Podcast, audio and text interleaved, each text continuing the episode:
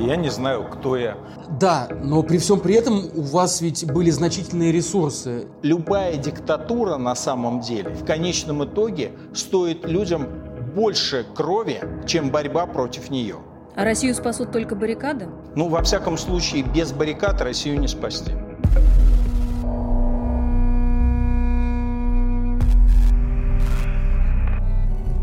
Михаил Борисович, сейчас 2022 год, идет война России с Украиной, и, конечно же, поколению 20-летних людей, для поколения 20-летних это вообще непонятное, совершенно невероятное событие, катастрофа, которая могла прийти только в страшном сне, да и другим, всем остальным поколениям. Но, тем не менее, вот как раз именно поколению 20-летних мы бы хотели объяснить и сказать, а кто такой Михаил Борисович Ходорковский? Человек во многом из 90-х, из 2000-х, который, в общем-то, давно не был в России, но продолжает сохранять какое-то влияние. Как вы сейчас сами формулируете, кто вы и что вы для России, которая ведет войну сейчас с Украиной? Слушайте, я не знаю, кто я сегодня для России. Сегодня Россия раскололась очень серьезным образом по даже семейным узам. Да, уж как она раскололась в отношении конкретно, как вы только что сказали, исторической достаточно персоналии. Не в смысле исторической с точки зрения значимости, а в смысле персоналии из истории. Ну, мне это сложно судить. То, что я для себя определяю, это я человек достаточно успешный как предприниматель, как управленец. Скорее даже как управленец, чем как предприниматель. Я руководил не одной и не двумя крупными компаниями, которые, так сказать, выходили на миллиардные обороты. И это то, что мне нравится. Еще мне нравится заниматься проблемами образования. Я ими занимаюсь там больше 25 лет. И когда у меня есть время, и поскольку у меня на это есть деньги, я вот занимаюсь образовательными проектами. К глубокому сожалению, война и то, что к этой войне подводило, нас это к войне подводило много что, и на протяжении достаточно длительного времени. Так вот, эта ситуация не оставила мне выбора, кроме как участвовать в российской общественно-политической жизни, просто потому что я хочу нормально смотреть в глаза и своим детям, и своим внукам, и своим друзьям, как в России, так и в Украине. У меня и там друзей очень много. И вот это меня заставило принимать участие в российской общественно-политической жизни гораздо больше, чем я бы хотел, с учетом своего предпринимательско-административного бэкграунда. Но вы же этой общественно-политической деятельностью начали заниматься не во время войны, а задолго до. Все те объединения, которые существовали в России, и «Открытая Россия», и МБХ-Медиа, это все появилось задолго до. Я именно поэтому и сказал, что нас много что к этой войне подводило. И до Майдана, до того, как Путин вмешался во внутренние дела Украины, до того времени, когда присланные им люди не начали расстреливать людей на Майдане, я вообще не планировал принимать участие в политической жизни России, выйдя из тюрьмы. У меня не было таких планов. Но вот эта вот ситуация, когда Путин по каким-то причинам счел, что он имеет право диктовать гражданам соседней страны, а кого им избирать, кого им переизбирать и так далее. Причем диктовать силой оружия. Естественно, меня втянуло в эти события. Ну, просто потому я приехал в Киев тогда во время Майдана для того, чтобы сказать: ребята, не все русские такие, как Путин, мы не все вместе с ним. А потом я приехал с этим в Донецк, потому что мне было важно посмотреть и понять, что там происходит в Донецке и в Харьков. И я там тоже разговаривал с людьми, и теперь я могу с уверенностью говорить, а кто там все это начал. То есть я это видел своими глазами, я сам с этими людьми разговаривал за неделю до начала войны. Ну, то есть вы в общественно-политической жизни России принимаете участие с 2014 года, и получается, что этого оказалось недостаточно для того, чтобы как-то противодействовать вот этим намерениям Путина. Почему война началась в итоге? Почему не смогли все те силы, все те усилия, которые направлялись на то, чтобы что-то поменять в нашей стране, они не сработали, в том числе ваши усилия? У этого не так мало причин. И у этого есть и исторические причины, тоже достаточно понятные. Вермахтский синдром – это то, что проходили очень многие страны. Во-первых, это проходила Германия. Во-вторых, это проходили многие страны, которые избавлялись от наследия своих империй. Россию он тоже не миновал. Вот это вот ощущение, что мы были великими и офигительными, а теперь мы обычные, оно, конечно, очень сильно бьет по нервам. И особенно это бьет по нервам, когда и в личной жизни у человека что-то не до конца складывается. И это была первая причина, на которой сыграл Путин. Сыграл Путин он на этой причине еще в 1999 году, но тогда мы это все не до конца поняли. Потом продолжил он на этом играть в 2008 году, и тогда все стало чуть-чуть более ясно, хотя мы постарались все вместе прижмуриться. А вот в 2014 году это уже стало очевидно, что он играет на этом Вермахтском синдроме. А вторая причина – это, в общем, авторитаризм, переходящий в диктатуру. То есть у людей возникает еще один психический надлом. Это, он тоже имеет вполне себе конкретное название – Стокгольмский синдром. То есть тогда, когда человек, не чувствуя себя в силах контролировать свою собственную жизнь, потому что над ним давлеют некие структуры, над которыми он не властен, ну просто потому что он, например, как и все наши россияне, не способен участием в выборах что-то диктовать власти. Так вот, человек понимает, что он не властен над своей судьбой, и это психологическое положение для него невыносимо, а еще более для него невыносима психологическая ситуация, когда он, с одной стороны, боится, например, выходить на улицу, а с другой стороны, не хочет ощущать себя подлецом, потому что он не выходит на улицу, а происходят явно чудовищные события. Так вот, тогда у человека возникает вот этот вот Стокгольмский синдром. Он начинает искать объяснения своим поступкам. И пропаганда подкидывает эти объяснения, так сказать, мы это видим. Бороться с этим сложно. И наши усилия, к глубокому сожалению, оказались недостаточными. Михаил Борисович, а что, по-вашему, вы могли бы сделать и что не сделали, если вот анализировать какие-то ваши, возможно, стратегические или управленческие ошибки, наверное, они тоже были. Как вы оцениваете тоже свой вклад в преобразование России в последние годы? Ну, вы знаете, мне, конечно, хотелось бы отмахнуться от такого вопроса.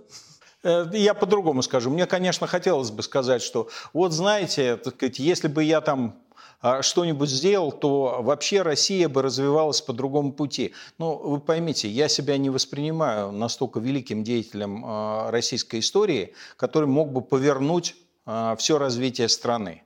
Наверное, я мог бы быть несколько более убедительным для людей. Наверное, я мог бы кого-то чуть в большей степени убедить, начать активнее действовать. Наверное, я бы мог бы собрать больше единомышленников, если бы я был, как я уже сказал, более убедительным. Но, конечно, вот эти вот глобальные исторические процессы, которые происходят, они не переламываются волей одного человека, уж тем более волей одного человека, не имеющего в руках той огромной административной, бюрократической и военной машины, которая находится в руках у противодействующей стороны, у Кремля. Да, но при всем при этом у вас ведь были значительные ресурсы и огромный кредит доверия, особенно когда вы освободились. Я помню все эти воззвания и интеллигенции, и очень странного рода интеллигенции, в том числе, например, Антон Красовский, который сейчас работает на Rush Today. Я помню эти воззвания, когда он говорил: «Ну придите же, Михаил Борисович, возьмите нас, наконец, станьте нашим новым руководителем». И помимо этого, рядом с вами работал и Навальный со всеми своими структурами, который выстроил огромную сеть штабов по всей стране. У него был огромный ресурс, у вас был ресурс. Почему не сработало? Почему не получилось? Вот это мне больше всего нравится в... Ну, я не скажу, что в нашем народе, но, во всяком случае, в значительной части нашей элиты. Ребята, ну кто-нибудь, сделайте мою жизнь хорошей. Ну вот придите и сделайте мою жизнь хорошей. Я хочу жить свободно, я хочу жить богато. Но можете вы это сделать? Это к Антону Красовскому, а у нас совсем другой интерес. Ну, во всяком случае, формулируется это именно так. Почему вы не сделали нашу жизнь хорошей? Почему Навальный не сделал нашу жизнь хорошей? Ребят, а вы готовы были выйти против Кремля с оружием в руках? Нет? А был такой разговор, Михаил Борисович? А были такие, так сказать, идеи? А что для этого разговор какой-то нужен? Я хотел бы обратить внимание, ребят, у вас в 2012 году, да, был такой момент, когда вполне себе можно было штурмануть Кремль. Ну а что там, 200 тысяч человек на Болотной площади. Мы после этого достаточно много разговаривали с чиновниками в Кремле. Там они все обосрались на самом деле. Да? Там никто их не защищал. Можно было вполне себе взять Кремль. Ну и что? Решились? Нет. Зайчиков попускали этих, шарики. Да? Почему? Потому что страшненько. Вот нам, когда в 91 году не было страшненько, да? Или точнее, было страшненько, но мы все-таки решили стоять. Мы себе и отстояли то, что мы хотели. В 93-м нам опять было страшненько, да? Но мы опять-таки отстояли то, что мы для себя хотели отстоять. Вы для себя хотите отстоять свободу, вы для себя хотите отстоять благополучие. Вперед, на баррикады! Российское общество сейчас готово к баррикадам? Нет, на мой взгляд, российское общество... на сегодняшний день трусливо, перепугано, и вследствие этого агрессивно по отношению к тем, на кого им указывает власть. Почему оно агрессивно и почему оно, точнее, перепугано? Почему оно агрессивно, понятно. А почему оно перепугано? По понятным причинам перепугано. Потому что власть у нас достаточно авторитарная, диктаторская. В принципе, она может каждому создать достаточно большие проблемы. А уж почему общество выбирает себе готовность жертвовать своим будущим, своей свободой, своим благополучием и не решается рискнуть своей жизнью, ну, видимо, люди такие. Так сказать, видимо, так им нравится. А кто я такой, чтобы людям говорить: ребят, вам нравится жить, я извиняюсь, в рабском загоне, пускайте облом и так далее. Нет, берите в руки оружие и идите вперед.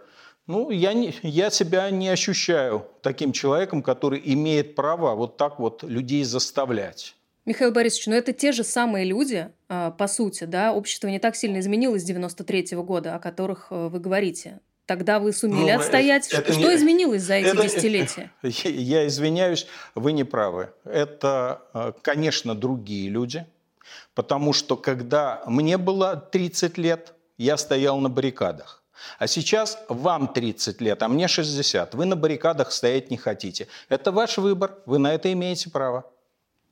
А Россию спасут только баррикады? Ну, во всяком случае, без баррикад Россию не спасти.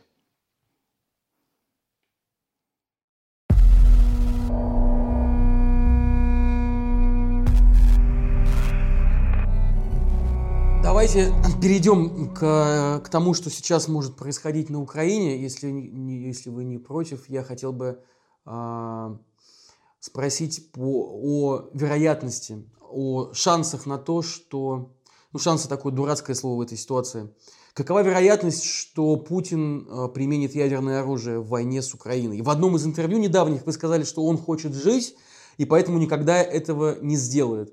Но в своих предыдущих речах он постоянно указывал, что зачем ему мир, в котором нет его и, собственно, его власти.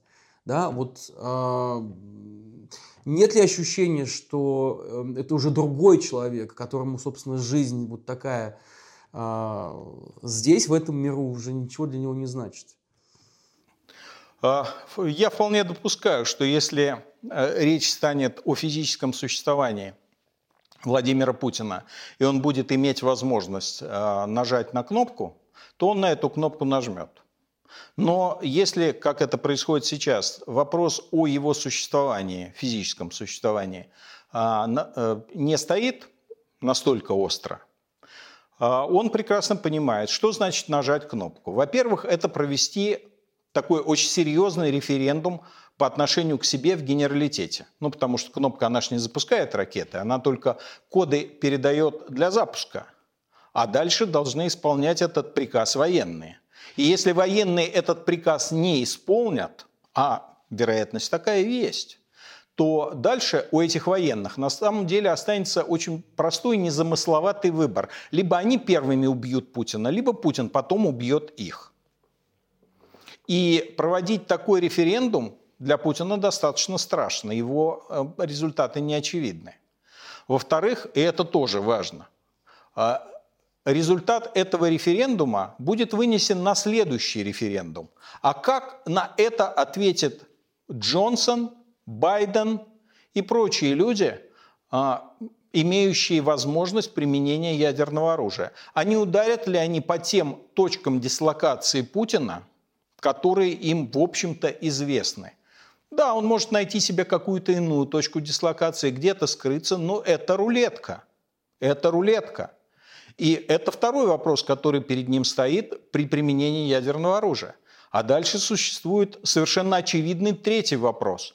Все его нынешние союзники, как в Европе, я имею в виду союзники Путина на персональном уровне, так вот, все его союзники как в Европе, так в Китае, в Индии и даже, так сказать, в самых последних, так сказать, автократиях будут поставлены под серьезный удар, потому что применение ядерного оружия – это для многих из них политический Рубикон. Кто из них этот Рубикон перейдет на сторону Путина, а кто останется на другом берегу этой самой замечательной реки?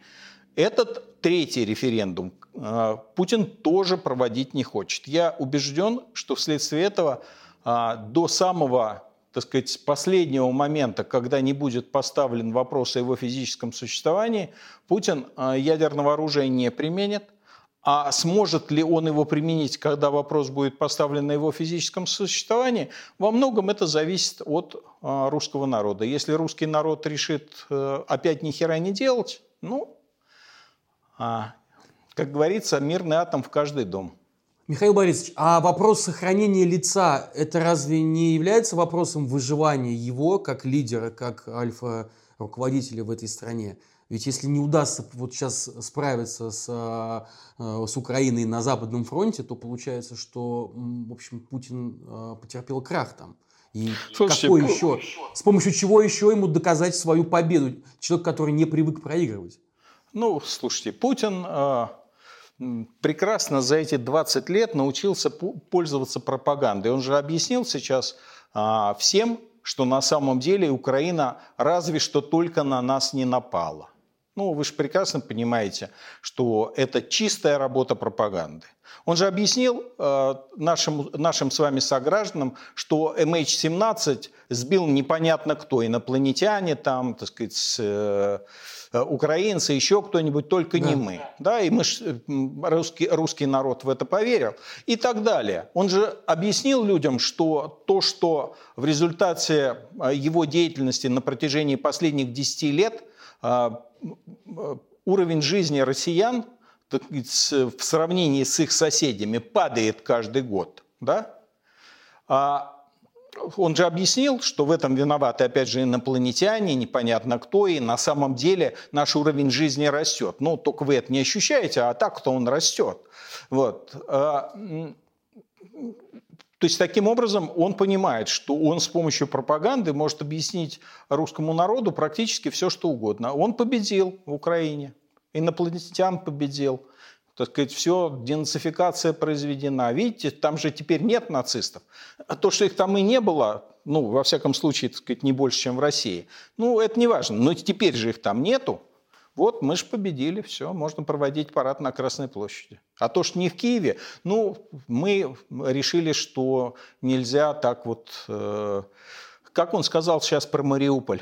Мы не хотим штурмовать Мариуполь не потому, что мы обосрались, а потому, что мы хотим сохранить жизни своих солдат. До этого не хотели, а вот теперь хотим. И ничего, наш народ это опять сожрал. Стокгольмский синдром – мощная штука. Потому что на самом деле такого главнокомандующего, как Путин, так сказать, втянувшего страну вот в такую позорнейшую войну, с нашими родственниками, у многих в Украине родственники, и уж почти у всех там друзья и знакомые. Так вот, такого главнокомандующего на самом деле нехило было бы повесить, даже если при этом пришлось бы потерять, в общем, не так мало жизней людей, которые бы это бы исполняли и штурмовали. Ну, люди говорят, нет, мы, так сказать, поверим в то, что... Там были нацисты, мы с ними воюем и тому подобное. Ну, что ж, это выбор российского общества, имеет право. Михаил Борисович, а вам не страшно делать такие заявления про повесить? Вот вы довольно резко высказываетесь. Знаете, я был очень аккуратным человеком, более того. Я даже психологический человек, достаточно такой эмоционально выдержанный. Даже...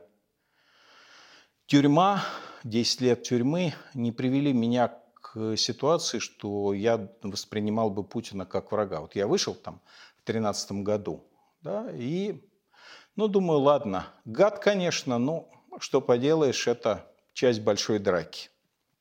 Политический оппонент, но не враг. А бомбежка Харькова, вот именно Харькова, того города, где я до своих четырех лет. Летом проводил время со своей прабабушкой, украинкой. Вот почему-то мне Харьков особенно. Он враг, он воюет. Это война и для меня. И врагу надо говорить, что он враг. Ну, может он меня убить? Ну, может, конечно. Что поделаешь. Война для вас, а как вы воюете сейчас? Вы можете описать? Я еще раз говорю, это война для меня. Это не означает, что я взял оружие и побежал. В мои уже почти 60, наверное, это выглядело бы не просто странно, а немножко бессмысленно. Я скорее про метафорический смысл. Да, но то, что я могу делать для того, чтобы убедить западное общество, западных лидеров в том, что нужно сделать все возможное для того, чтобы справиться с Путиным на земле Украины, а не после уже на земле НАТО, после того, как он украинскую землю зальет кровью. Все, что от меня зависит в этом направлении, я делаю. Путин прекрасно понимает, что я враг его лично, его политики, его армии. Я так себя воспринимаю, и для меня просто здесь... Когда мне, понимаете, вот я уже как-то на эту тему размышлял. Я все-таки человек, из Советского Союза, ничего не поделаешь. Первые 28 лет своей жизни я прожил в Советском Союзе. Для меня, украинцы это не любят слышать, что ж поделаешь, это мое внутреннее восприятие. Для меня Харьков не менее родной город, чем там Москва или какой-нибудь другой. И когда я вижу, как его бомбят, когда я вижу, как люди скрываются в метро, то для меня свои – это те, кто в метро. А те, кто его бомбят – это враги и фашисты.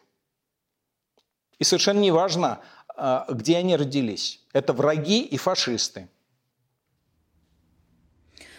Вы критикуете в какой-то степени Запад за то, что с Путиным пытаются договариваться, что слишком мягко действуют.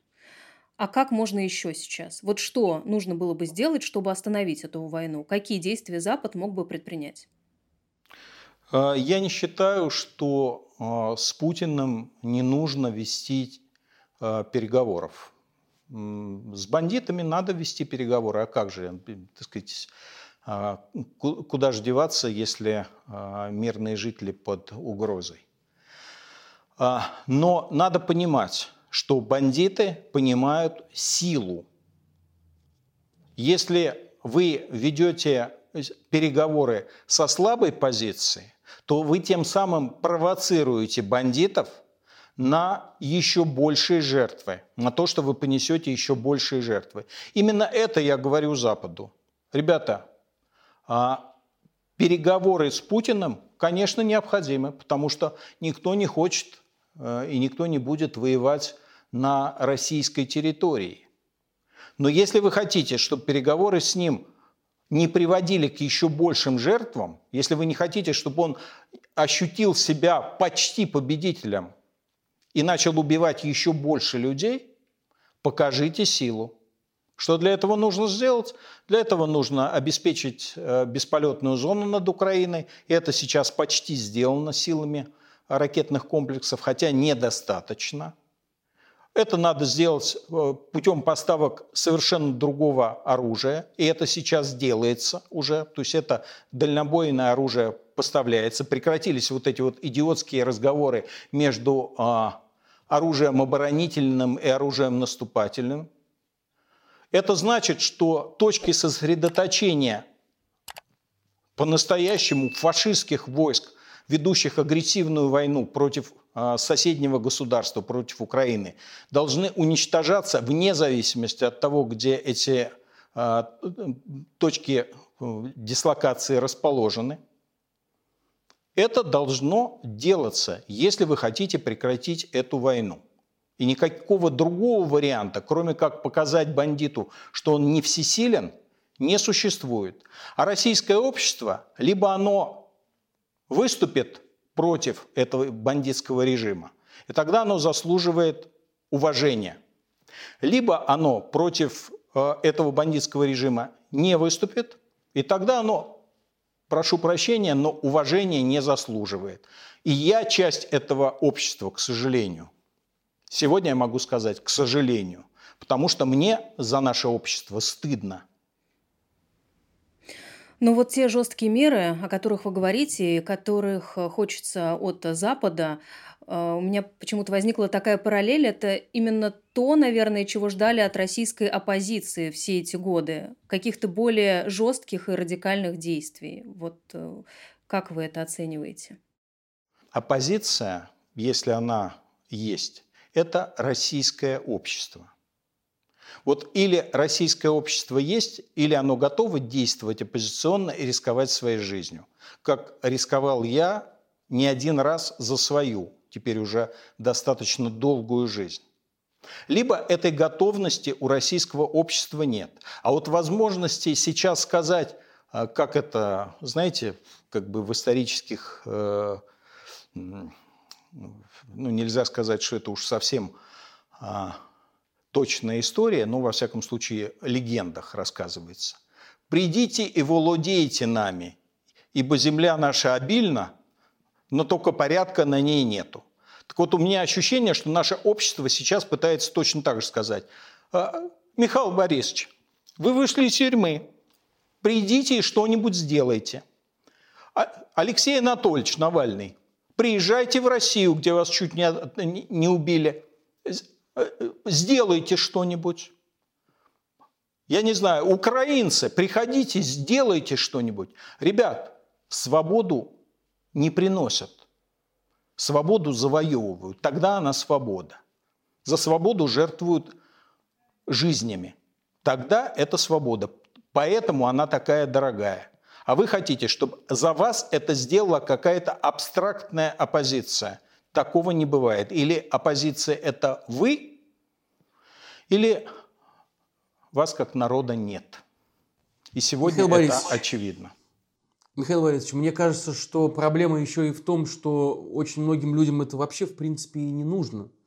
Это мы сами разговариваем об этом, это мы переживаем и обсуждаем, кому прийти, завладеть, что сделать и каким способом. А большому количеству людей это просто, в общем-то, до глубокой лампочки.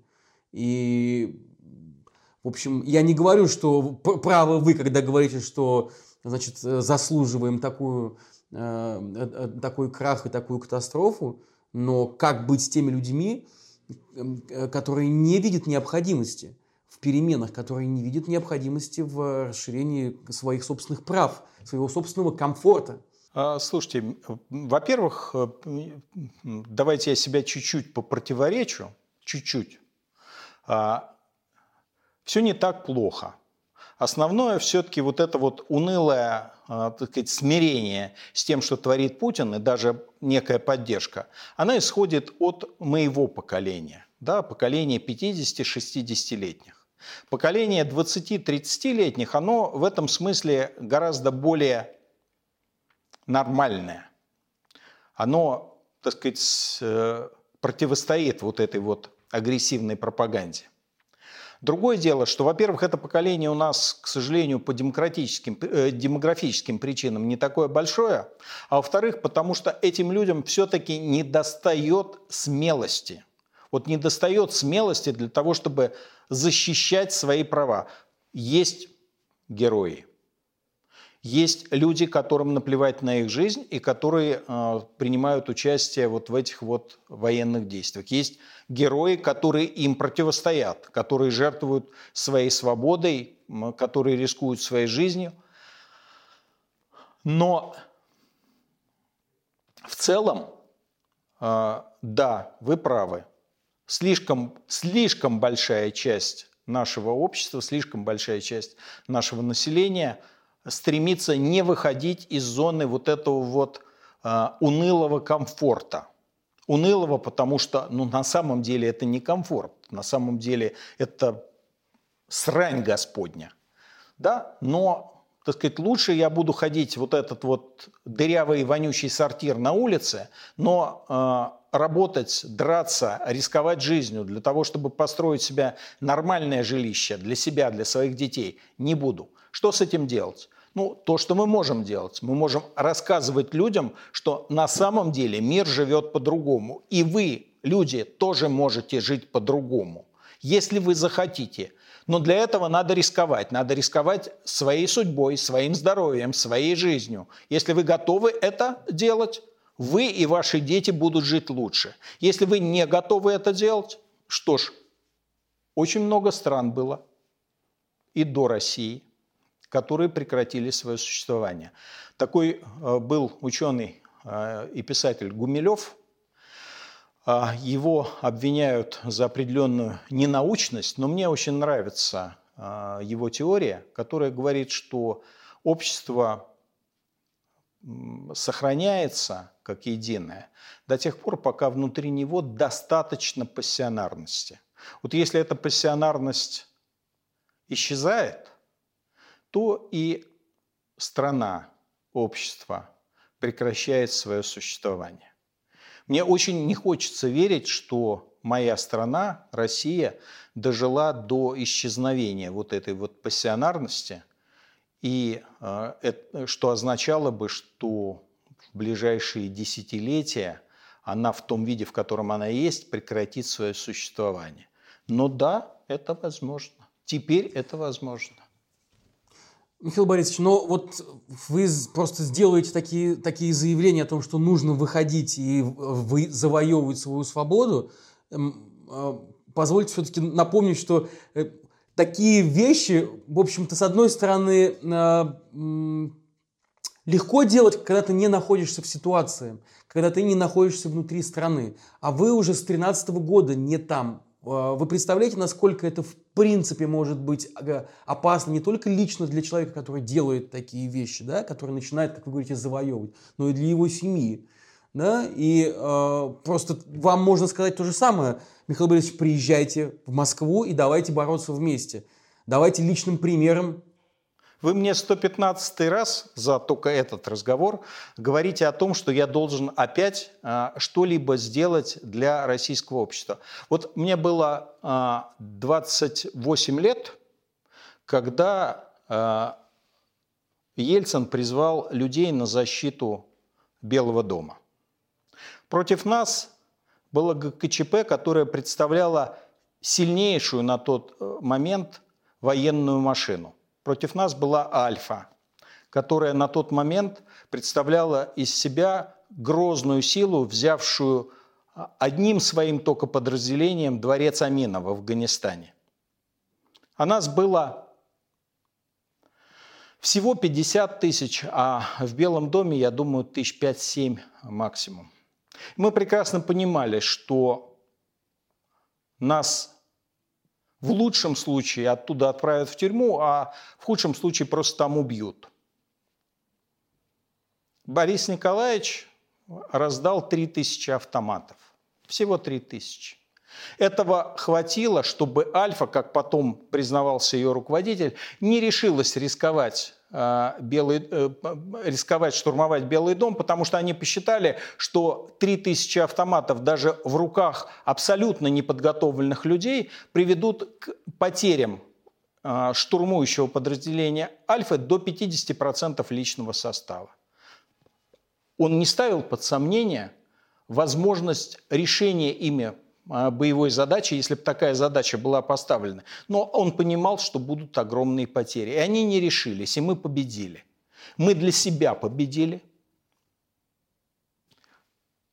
В 1993 году мы дрались еще раз и победили еще раз. Сегодня можно сказать, что это была спорная победа, но мы отстаивали то, что мы считали нужным, с оружием в руках. Сейчас мне 58, да? Мне на самом деле, вот так вот лично мне, уже ничего не нужно. Все, что мне было нужно, я все сделал. Так сказать, я за это пожертвовал в том числе 10 годами своей жизни. Я 2 раза выходил в своей жизни на баррикады. Так сказать, я то, что мне было нужно, добился. Сейчас на самом деле нужно вам 30-летним, вам 20-летним, вам строить свою жизнь. Если вам это нужно, делайте, я готов помочь. Я со своей стороны готов помочь, потому что мне стыдно за мою страну, и я хочу своей стране добра. Но на самом деле нужно оно вам. Михаил Борисович, а ваши дети, они в России живут? Нет, мои дети живут не в России, и с этой точки зрения, к счастью, я могу говорить смело, потому что вот они в безопасности. Я, к слову, как вы прекрасно понимаете, не в безопасности. Вы прекрасно понимаете, что в тот момент, когда Владимир Путин решит, что, так сказать, от моей смерти шерсти будет больше, чем визга, это я его цитирую, да? Помните, когда Политковскую убили. Вот. Так вот, если он решит, что от моей смерти будет больше шерсти, чем визга, мое существование прекратится. Боюсь ли я этого? Ну, наверное, как и всякий человек, я хотел бы пожить подольше. Но буду ли я от этого молчать, не буду ли я делать то, что я считаю правильным?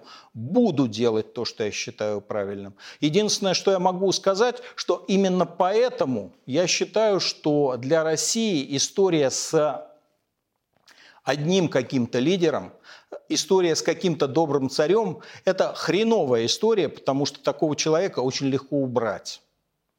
А вот когда таких людей много, когда они научились работать в коалиции, а этому мы учимся. Антивоенный комитет уже одна из таких коалиций, она не единственная. Тогда, да, наверное, можно убить одного, можно убить другого. Всех-то не переубиваешь.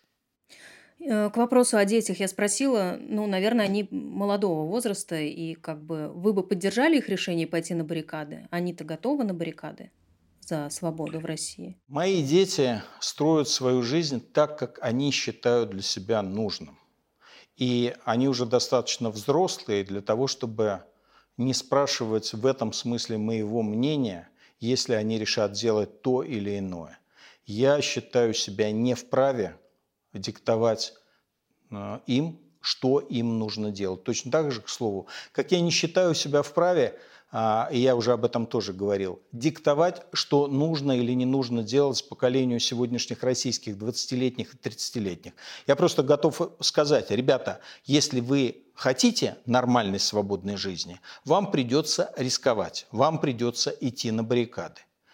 Сегодня Путин сделал так, что иным способом это сделать невозможно. Вот эти шарики и выборы – это уже пройденный, к глубокому сожалению, этап. Да? Сегодня, если вы хотите жить нормальной, хорошей жизнью, у вас есть два варианта. Первый вариант – уехать. Этот вариант, к сожалению или к счастью, я уж не знаю, с какой стороны смотреть, не для всех доступен. Если вы не можете уехать и хотите жить хорошо, вам придется драться. Не будете драться, будете жить в говне.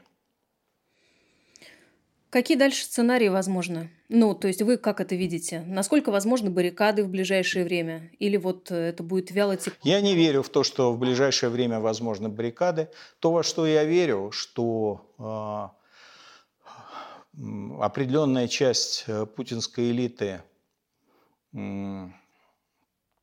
которая поймет, что их верховный главнокомандующий завел их в дерьмо, и что эта элита в ближайшие там, 20-30 лет будет с каждым годом жить все хуже и хуже, а уж это мы этой элите обеспечим. Так вот, эта элита может в какой-то момент рискнуть жизнью и постараться поменять Путина. Я хочу обратить внимание, что для российского общества, если российское общество будет при этом демонстрировать вот этот вот высокий уровень индифферентности, это не будет означать, что российское общество от этого будет жить лучше. Если элита решит вопрос со сменой Путина внутри себя, без участия российского общества, то она решит эту проблему для себя, для того, чтобы она, элита, жила лучше. А общество здесь ни при чем. Если общество хочет жить лучше, то ему, обществу, придется драться. Не хочет драться – стой в стойле, жри солому.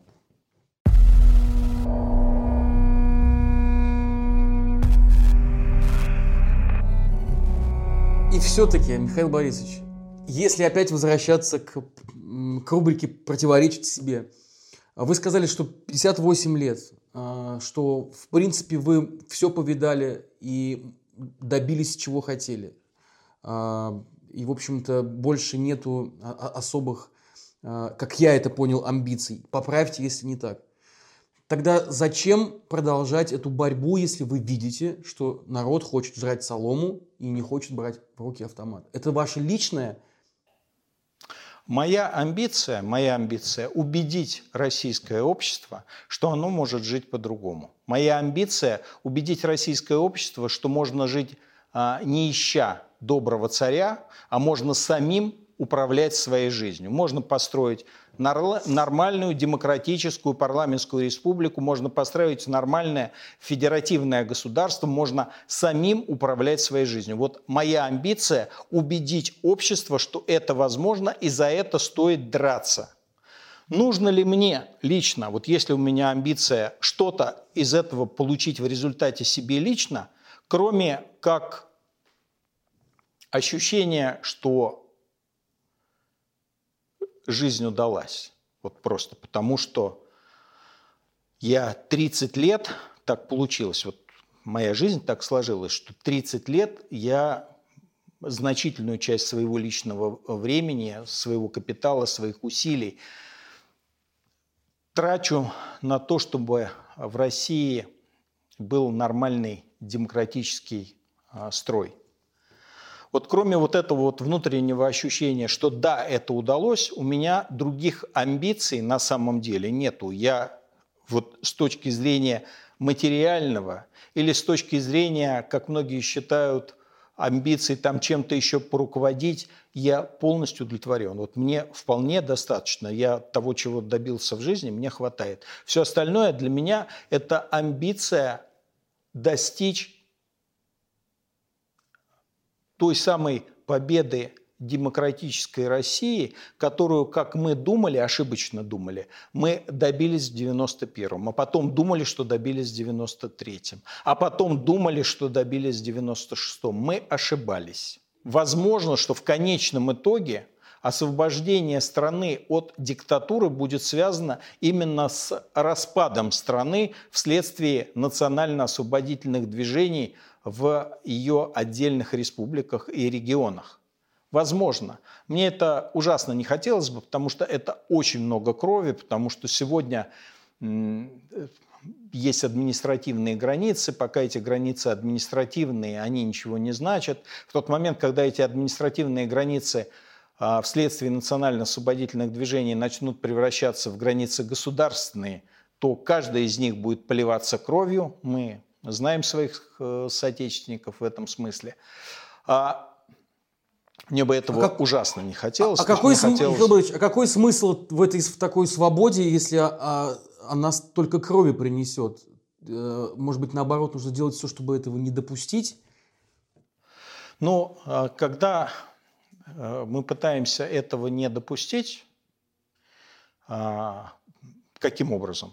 Не борясь за свою свободу, соглашаясь с властью, то мы видим, чем это заканчивается. Это заканчивается сначала войной в Чечне, потом это заканчивается войной в Грузии, потом это заканчивается войной в Украине. То есть любая диктатура на самом деле в конечном итоге стоит людям больше крови, чем борьба против нее. Вот любая диктатура в конечном итоге обходится стране в большее количество крови.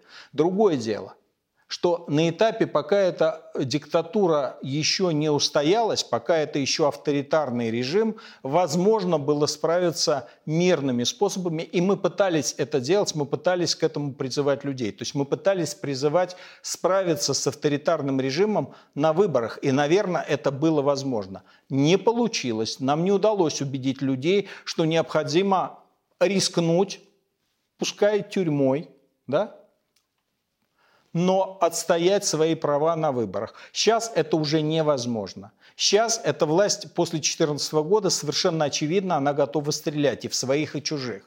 Это значит, что добиться свободы можно только через реальную драку. Если не драться, будете умирать на полях Украины. Сегодня в виде контрактников и призывников из так сказать, отдаленных регионов. Завтра в результате всеобщей мобилизации, послезавтра, возможно, не дай бог, конечно, в результате взаимных ядерных ударов, вы все равно будете умирать. Так лучше умирать за свою свободу, чем за то, чтобы отнимать свободу у других. Сумею я в этом убедить российское общество? В своей части. Я не хочу говорить за всех.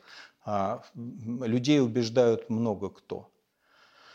Ну, значит, это произойдет. Нет, значит, нет. Скажите, что должно произойти, чтобы вы вернулись в Россию и сказали, вот, жизнь прожита не зря, я не зря боролся все эти годы, не зря потратил эти 30 лет. Что должно случиться? Я очень надеюсь в конечном итоге, что Путин уйдет при моей жизни. И на его место придет не какой-нибудь Мишустин или еще кто-нибудь, неважно с какой фамилией, а на его место придет коалиция из самых разных людей. Среди них будут националисты, демократы, коммунисты, левые, правые, какие угодно. Это будет коалиция, задачей которой будет сделать Россию зависимой только от ее собственных граждан. Я убежден, что эта коалиция будет во многом опираться на регионы, на региональные сообщества, региональные элиты, потому что именно регионы в России – это те, кто на сегодняшний день сохранили свою субъектность. Вот они эту субъектность сохранили, и они в какой-то момент это продемонстрируют. И вот когда эти люди соберут учредительное собрание и на этом учредительном собрании примут Конституцию, я думаю, она будет очень похожа на ту Конституцию, которая была между 1991 и 1994 годом. Конституцию демократической России, реально федеративной России, где власть находится у регионов, и этими регионами центру делегируются те полномочия, которые этому самому центру нужны. Вот в эту Россию, где можно будет ходить по улице спокойно, не оборачиваясь на полицейских, которые могут тебе сделать все, что угодно. Вот в такую Россию мне хотелось бы вернуться. И если для этого от меня потребуется пожертвовать многим, я на это готов. Я готов рисковать, я сейчас рискую, я готов рисковать больше, но я не готов делать это за ваше поколение. Потому что я знаю, что если я это сделаю за вас, я не знаю, получится ли, да, ну, вдруг, предположим, да, в фантазии, если я сделаю это за вас, или Навальный это сделает за вас, или еще кто-нибудь это сделает за вас, то в конечном итоге это будет не ваша свобода опять. Это будет наша свобода, это будет свобода Навального, это будет свобода еще кого-то. Свою свободу завоевывать придется самим. Ну, или смириться с ее отсутствием. Спасибо большое, Михаил Борисович, за этот очень интересный и эмоциональный разговор. И очень откровенный. Спасибо. Счастливо. До свидания. До свидания.